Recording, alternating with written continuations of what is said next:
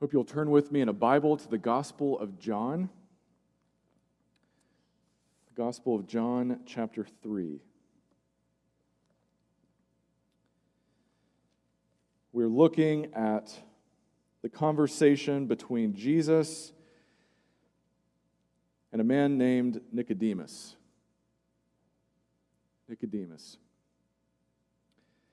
And we're looking at it from a very particular angle.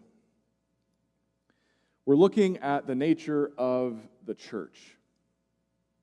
And we're seeing how the church is not merely something to be present in. It is something to be part of. And as glad as I am that you are present here today, I want more for you. I want you to be part of the church. I want you to share in the very life of God as He moves in you and through you by the power of the Holy Spirit. That's what we long for. That's what we want. And last week we saw how, despite Nicodemus and despite his many efforts to be a good, moral, religious person, he's a Pharisee. He's a leader among the Jewish people. Despite all his efforts, Jesus says he's missing the one vital thing. He says, "You must be born again." And unless someone is born again, they cannot see the kingdom of God. Well, Nicodemus questions this and says, "Well, that doesn't make any sense to me, Jesus. I'm an old man. How can an old man enter again into the womb of his mother? That doesn't compute." And Jesus repeats it, "Truly, truly, I say to you, no one can enter the kingdom of God unless they are born of water and the Spirit. Unless the Spirit of God performs a sanctifying work in their hearts and lives. Flesh gives birth to flesh, but the Spirit gives birth to spirit. You must be born again." And Jesus compares it to the wind. He says, "The wind blows wherever it pleases. You hear its sound, but you cannot tell where it comes from or where it is going.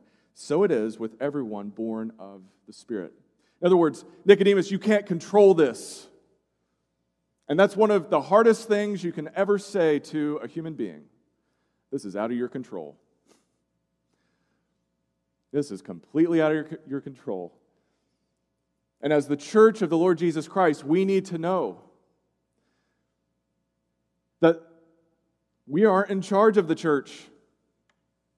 We can't really control the church. Oh, sure, we can make plans, we can vote on things, we can talk about things.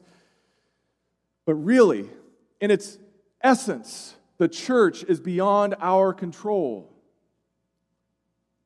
And this is what Jesus is impressing upon Nicodemus, and what I want to impress upon you today is that the church is utterly unique in this world.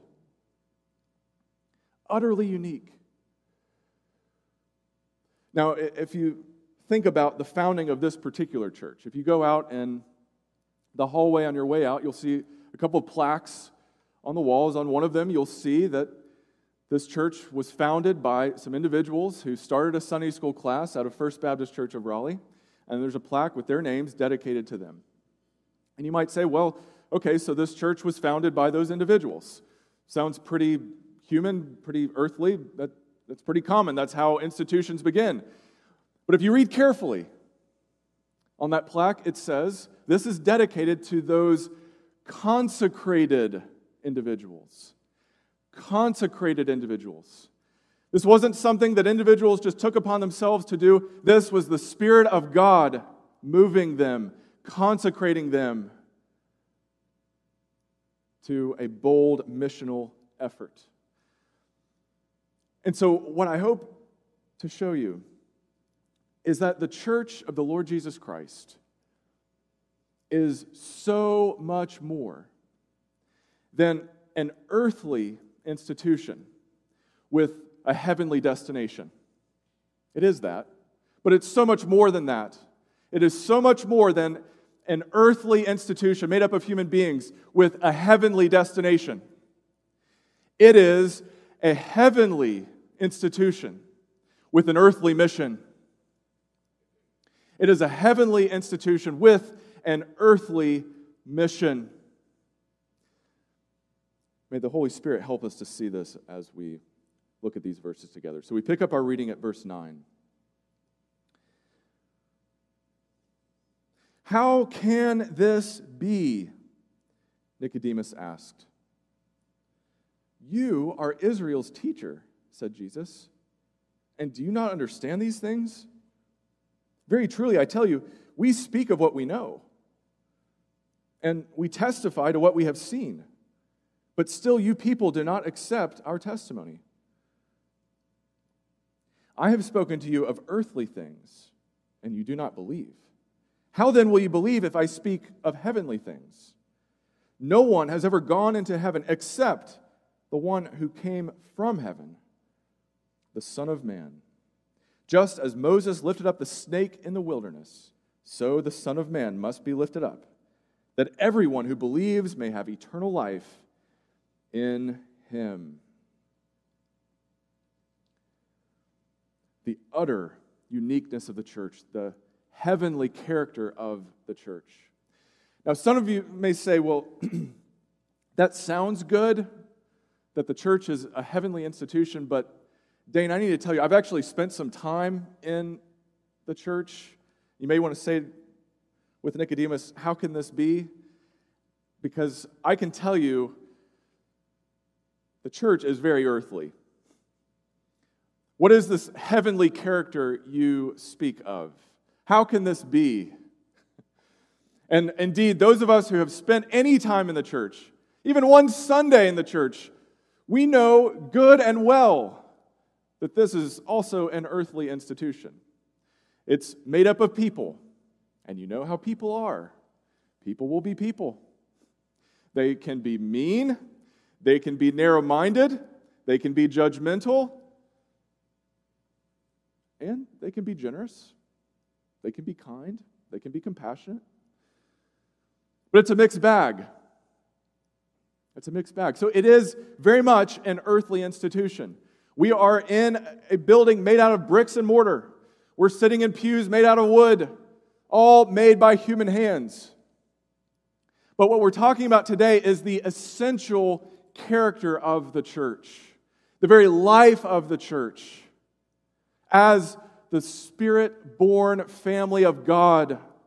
The Spirit-born family of God, those who have been born again, not of their own choosing, not because of anything they've done or said, not because of anything they've earned, but because of the sovereign work of the Spirit in their lives.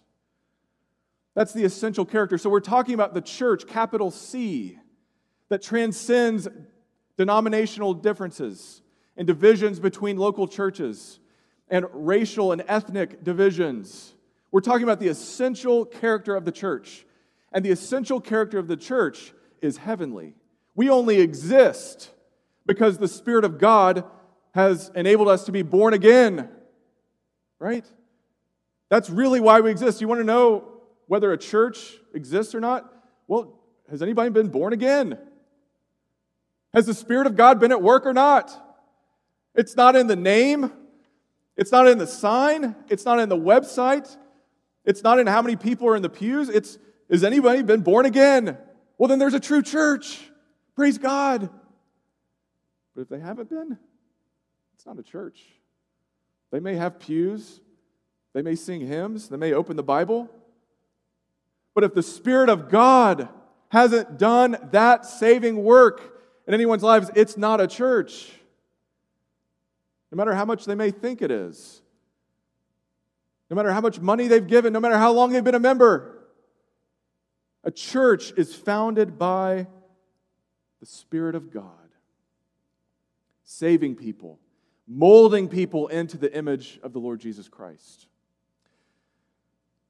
But we need to clarify some things here at the outset, because what do we mean by heaven? What do we mean by earth? There's a lot of confusion about this today. What does Jesus mean when he speaks of earthly things and heavenly things? So many of us today, both people outside the church, people inside the church, suffer from an impoverished view of heaven. An impoverished view of heaven. They think of heaven, and we sometimes think of heaven, as merely a place that you go to after you die. It's a destination, point of arrival. It's something that is far, far away from earth. And that's simply not the biblical view. Now, in the Bible, sometimes when it speaks of the heavens, it just means what we would call the sky. Think of the first words of the Bible. In the beginning, God created the heavens and the earth. Well, that means the sky, the universe, our solar system. But Scripture also points to heaven as the place where God is most fully manifest. Because God is present everywhere, right? He is omnipresent. There is nowhere that you can go to escape from His presence. He's not just limited to heaven. But God does not show up everywhere. This is the critical distinction. Heaven is the place where God is most fully manifested. You cannot be in heaven and not know and experience the very presence of God. That's one thing to know. The other thing to know is that heaven, understood from a biblical point of view, is actually not that far away. It's like another dimension of reality that we know exists, but we can't quite reach out and grab it. You can think of concentric circles. And every now and then, heaven breaks into this earth and this world. Sometimes it takes the form of a burning bush, where heaven and earth coincide and God reveals Himself. Sometimes it takes the form of a parting sea. Sometimes it takes the form of loaves of bread and fish being multiplied. Either way, this is when heaven and earth collide, and heaven makes itself known to us by the power of God. It's actually not that far away. It's very important to remember that. But it's like another dimension of reality. It's not off in the clouds somewhere. It's not off in the sky somewhere. It's overlapping. And this is why eternal life, heavenly life, is available to you now. You don't have to wait till you die. Jesus came and said, I am the resurrection and the life. I'm bringing heaven to you now. So we need an enriched understanding of heaven as more than just a destination. But so many people have what I would call a parachute faith.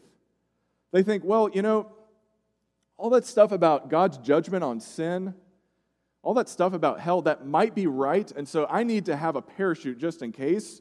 So just tell me the bare minimum that I need to do or say to make sure I've got my parachute just in case I can rip that thing open so I'll be safe, okay? I don't want to have too much religion. I don't want to have too much God. I don't want Him to dictate my daily decisions, but I want to make sure I'm at least on good terms with Him. Parachute faith. Oh no. Oh no. The church is more than an earthly institution with a heavenly destination. It is a heavenly institution. But we also suffer from an impoverished view of the earth.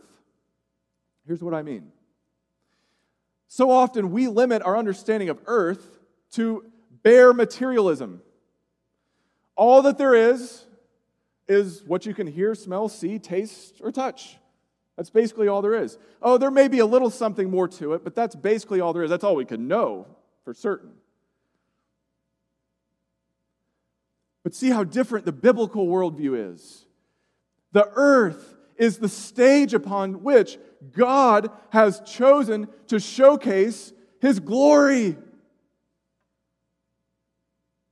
The sunlight that's coming in these windows right now, that's the glory of God being showcased. It's on full display all around us. Do you see it? Do you appreciate it? This is the stage upon which God works and moves and makes Himself known to sinners like us. May God spare us from an impoverished view of heaven as well as an impoverished view of the earth. That's essential background for understanding what Jesus says here. But Nicodemus is saying, how can this be? How can this be? After everything that I've done, I'm a Pharisee. I care about holiness. I care about purity. I have done everything I can to be an upstanding, moral person. And I've been pretty good at it, because it's been recognized by my peers in Israel. They've made me a leader of the Sanhedrin, the Jewish ruling council. And yet Jesus comes along and says, you must be born again. Entrance into the kingdom of God has nothing to do with your accomplishments. It is beyond your control. And so if you want to know what is heavenly about the church, if you want to know what is utterly unique, then you need to know that the life of the church, the lifeblood, the power of the church as the Spirit-born family of God is beyond our control. But, don't miss this part, don't miss this. It is not beyond our capacity to know. Very, very important truth. It is beyond our capacity to control, but it's not beyond our capacity to know it. Notice what Jesus says. You are Israel's teacher, and do you not understand these things? He says, I've been using this concrete language. I've been talking about being born again. I've been talking about the wind, and you don't seem to get it, that this is beyond you. Because very truly, I tell you, we speak of what we know, and we testify to what we have seen, and still you people do not accept our testimony.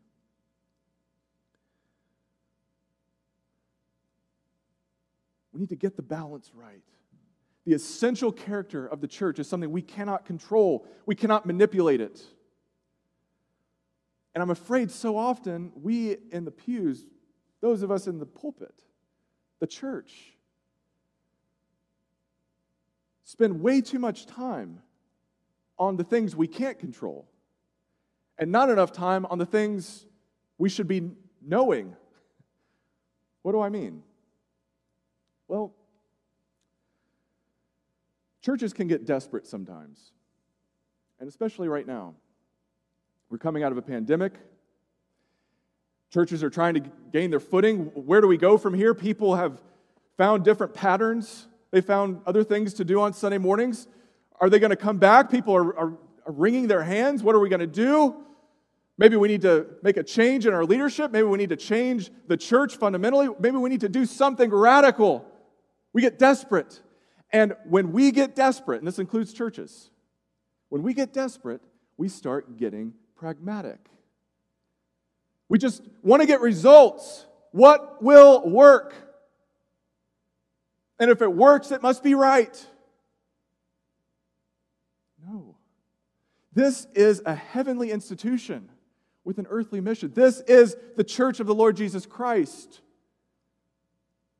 We need to be careful with this balance. So often, we obsess over how we can get more people in our worship services without bothering to ask, are we worshiping? Are we worshiping?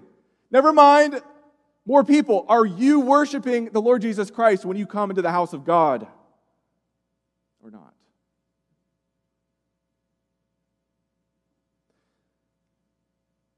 Pure pragmatism. We obsess over trying to accommodate everyone's preferences. What do you want? What do I want? Your guess is as good as mine. Without bothering to ask about the preferences of our Heavenly Father. What does He want? What would He have us to be doing? Principles. The church cannot afford to fall into the trap of pragmatism. It's pure idolatry. We think we can control it. If we have just the right strategy, if I preach the perfect sermon, if we have just the right plan, if we have the perfect pastor, if we have more people, if we have just the right programming, it'll all work. that's out of our hands. Our job is to be faithful, to stand upon our principles, to make sure we are doing the right things in the right ways for the right reasons. Stand on principle. Stand firm. No matter how lonely you may feel, no matter how many fall into the trap of pragmatism, God's word is certain and He is faithful and He honors His word. This is His church. Not mine, not yours. It's His. Amen? Amen. It is His church. So we focus too much on what we can't control instead of focusing on what we can know. What are these things that Jesus says? We speak of what we know. We testify to what we have seen. But still you people don't understand it. Well, first we need to ask, why is He using the first person plural here? Why is He saying we? Probably what He means is His people, His followers, those who have tasted that the Lord is good. Those who know. As He says in John 1, verse 16, out of His fullness, that is the fullness of Christ, we have all received grace in place of grace already given. For the law was given through Moses, grace and truth came through Jesus Christ. This is what we can know. Is there anything heavenly that you can testify to today? Have you seen anything? Do you know anything? What can happen so often is that churches, especially older churches that have a long and illustrious history, we can live off the fumes of prior generations. We know the Holy Spirit was working powerfully and mightily in that last generation. And the fumes of that power and those effects, we're still drawing on that. And we remember those glory days, and we want more of that. But we're not seeking a fresh encounter with the Holy Spirit now. We're resting on our laurels. We need to encounter God. We need to pray for the Holy Spirit to be poured out upon us. Yes, you receive the Holy Spirit when you're a believer, on every single believer. We celebrate this at Pentecost. But did you realize the Holy Spirit can also make Himself known at other times? Not just at your conversion. When you have a fresh sense of God's power, a new passion for the kingdom of God, you have full assurance that He is God, that you can be still and know that He is God, where He has made Himself known as your shield, as your deliverer. Have you tasted that? Have you seen that? Can you tell anybody about that?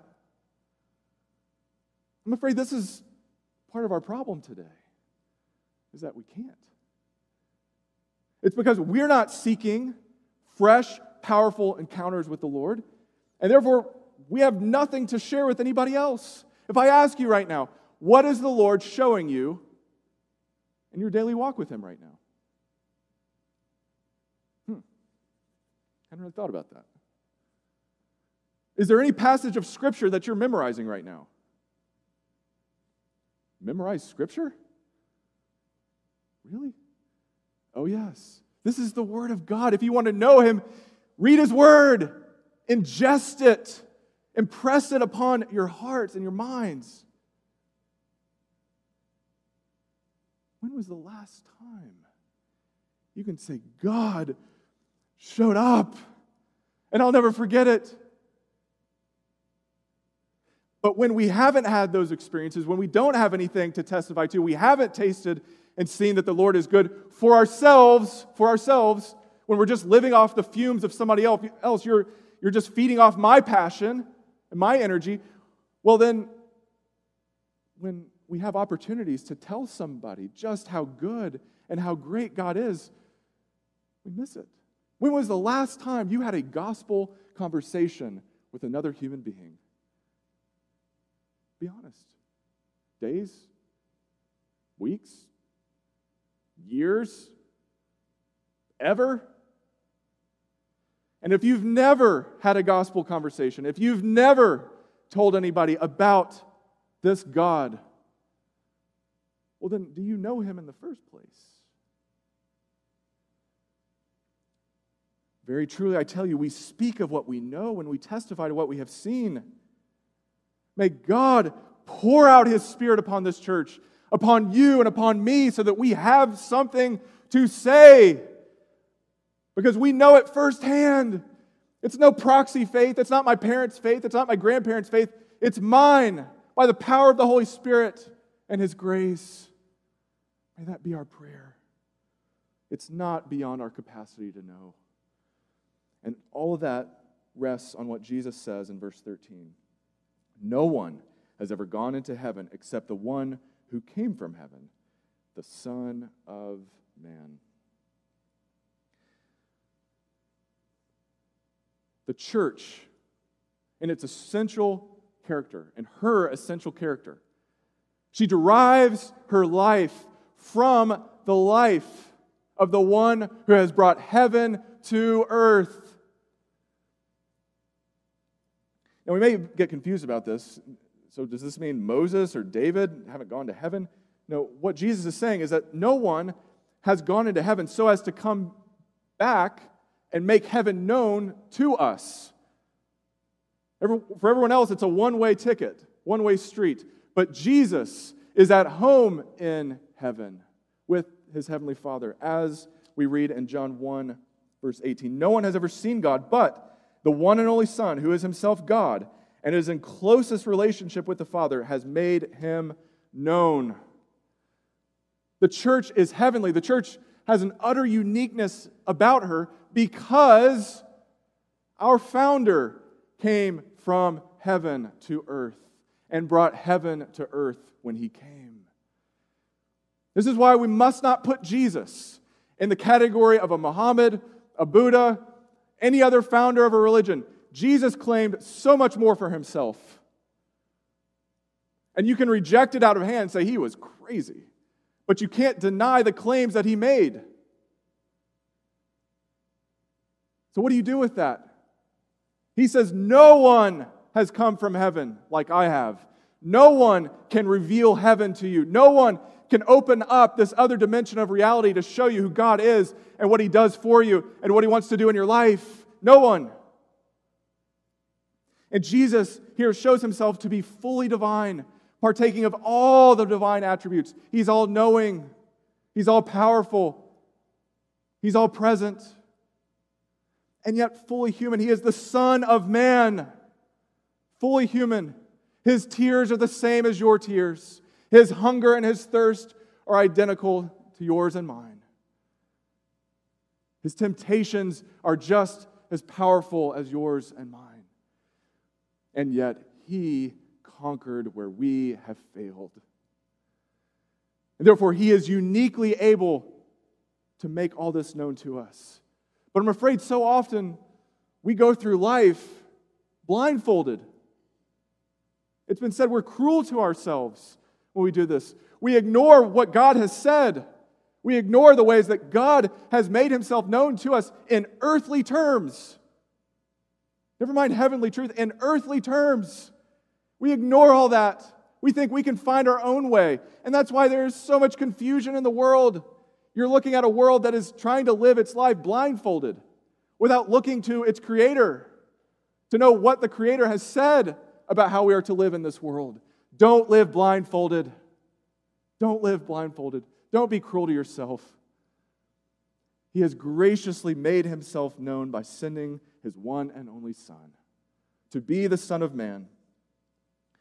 And not only that, we see in verse 14 that the church owes her life.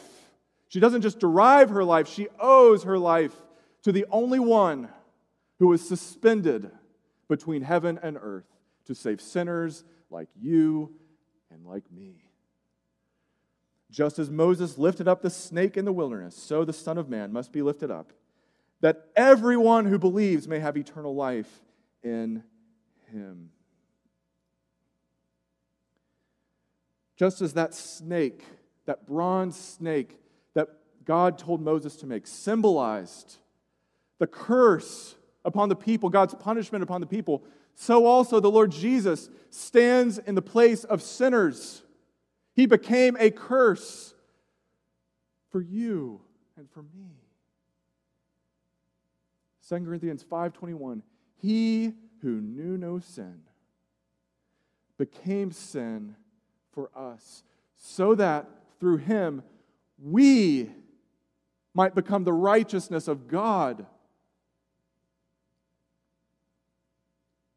He who knew no sin became sin for Dane Hadley, so that through him, Dane Hadley might become the righteousness of God.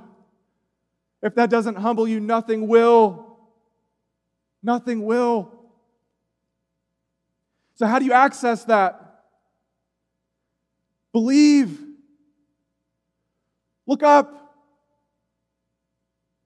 Don't look sideways. Don't look behind you. Look up. Look up and be saved. Look to him, crucified for you and for me. The only one who's come from heaven, the only one who's lived a life we have not lived, that I have not lived, that you have not lived, and that we will not live. That very same one, the righteous one, the holy one of God, crucified at the hands of sinners, handed over to sinners for you and for me, bleeding, dying, accursed, forsaken, abandoned for you and for me. Not for good people, not for good people, but for people who know their need, who know their desperation. He founded the church. He bought you and he bought me, if we belong to him, with his own blood. How dare we trifle with that? How dare we try to control the church? How dare we take this for granted? This is his church. Treat it as such. Love it as such. It's the body of Christ.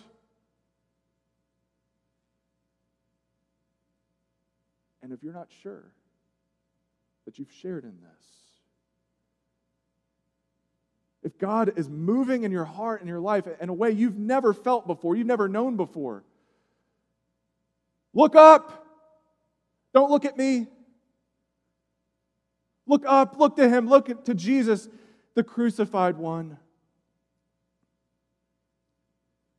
And in him, you can have life, eternal life, heavenly life. Not one day, not just after you die, but right now in this room in 2021. Because eternal life is not just about its duration, it's also about its quality. This is life that can empower you through the worst trials you will ever face in your life. When life is at its starkest, when life is at its darkest, when you don't know where to turn, and you know there is no one who can save you, this life can sustain you. I promise you, he is as good as his word. God does not lie. He cannot lie. He promises you eternal life. Rest in him. Trust in him. Look up. Look up. Eternal life. Heaven on earth now. And remember, this is a heavenly institution with an earthly mission. Go tell somebody about him. If you know, yes, he's up there on that cross for me. He bled for me. He gave himself for me. He was raised to new life for my justification, for my righteousness. I can't claim any credit for this. I didn't do anything to earn this. If you believe that's true, who are you going to tell? We can't keep this inside if it's real. If you know you have had a death sentence decreed over your life and you've been freed, you can go home. You have life. You're not just going to look the other way. Just go about your business. No, you're going to tell somebody. Who are you going to tell? Who is a friend? Who is a family member? Who is a random stranger that you can tell about Jesus? No, you can't win them to Christ. That's out of your hands. But you can tell them about Christ. Are you doing that much? Am I doing that much? Pray that we will by the power of the Holy Spirit. Look up. Look up. Look up and be saved, every single one of us, I pray, as we go to the Lord now.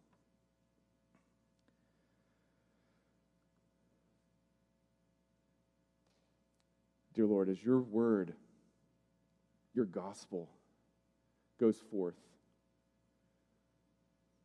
I pray that it would do so with your Spirit, with a demonstration of power, so that our faith might not rest in anything human beings can do or build, but so that it might rest in you and in what you have done for us. Lord, this is your church. And this church is not stamped with made in the USA or made in China. It's stamped with made in heaven. And I pray for everyone in this room that there would be a heavenly character about their lives, a heavenly flavor, so that others can see made in heaven. The Spirit of God has been at work in our lives in a unique way, an utterly unique way. Lord, may we never forget what you have done for us. May we never get over it. May we never trample or forsake what you have done for us. But instead, may we be emboldened by what you have done for us. May we be zealous and passionate in making you known. Not ourselves. Lord, we don't want any glory in ourselves. We want you to be exalted. We want Jesus Christ to be exhibited as we live on mission. And we praise you, Lord, for what you have done for us. Lord, may that strengthen us today. And I pray for anyone who is in doubt right now. Lord, give them a full assurance of what you have done for them. For anyone who has yet to receive you, Lord, or maybe they look up and be saved today. May this be the day of salvation. And for all of us, may we stand in awe. May we stand in gratitude for all you are and for all you have done for us. For we pray these things in Jesus' name. Amen.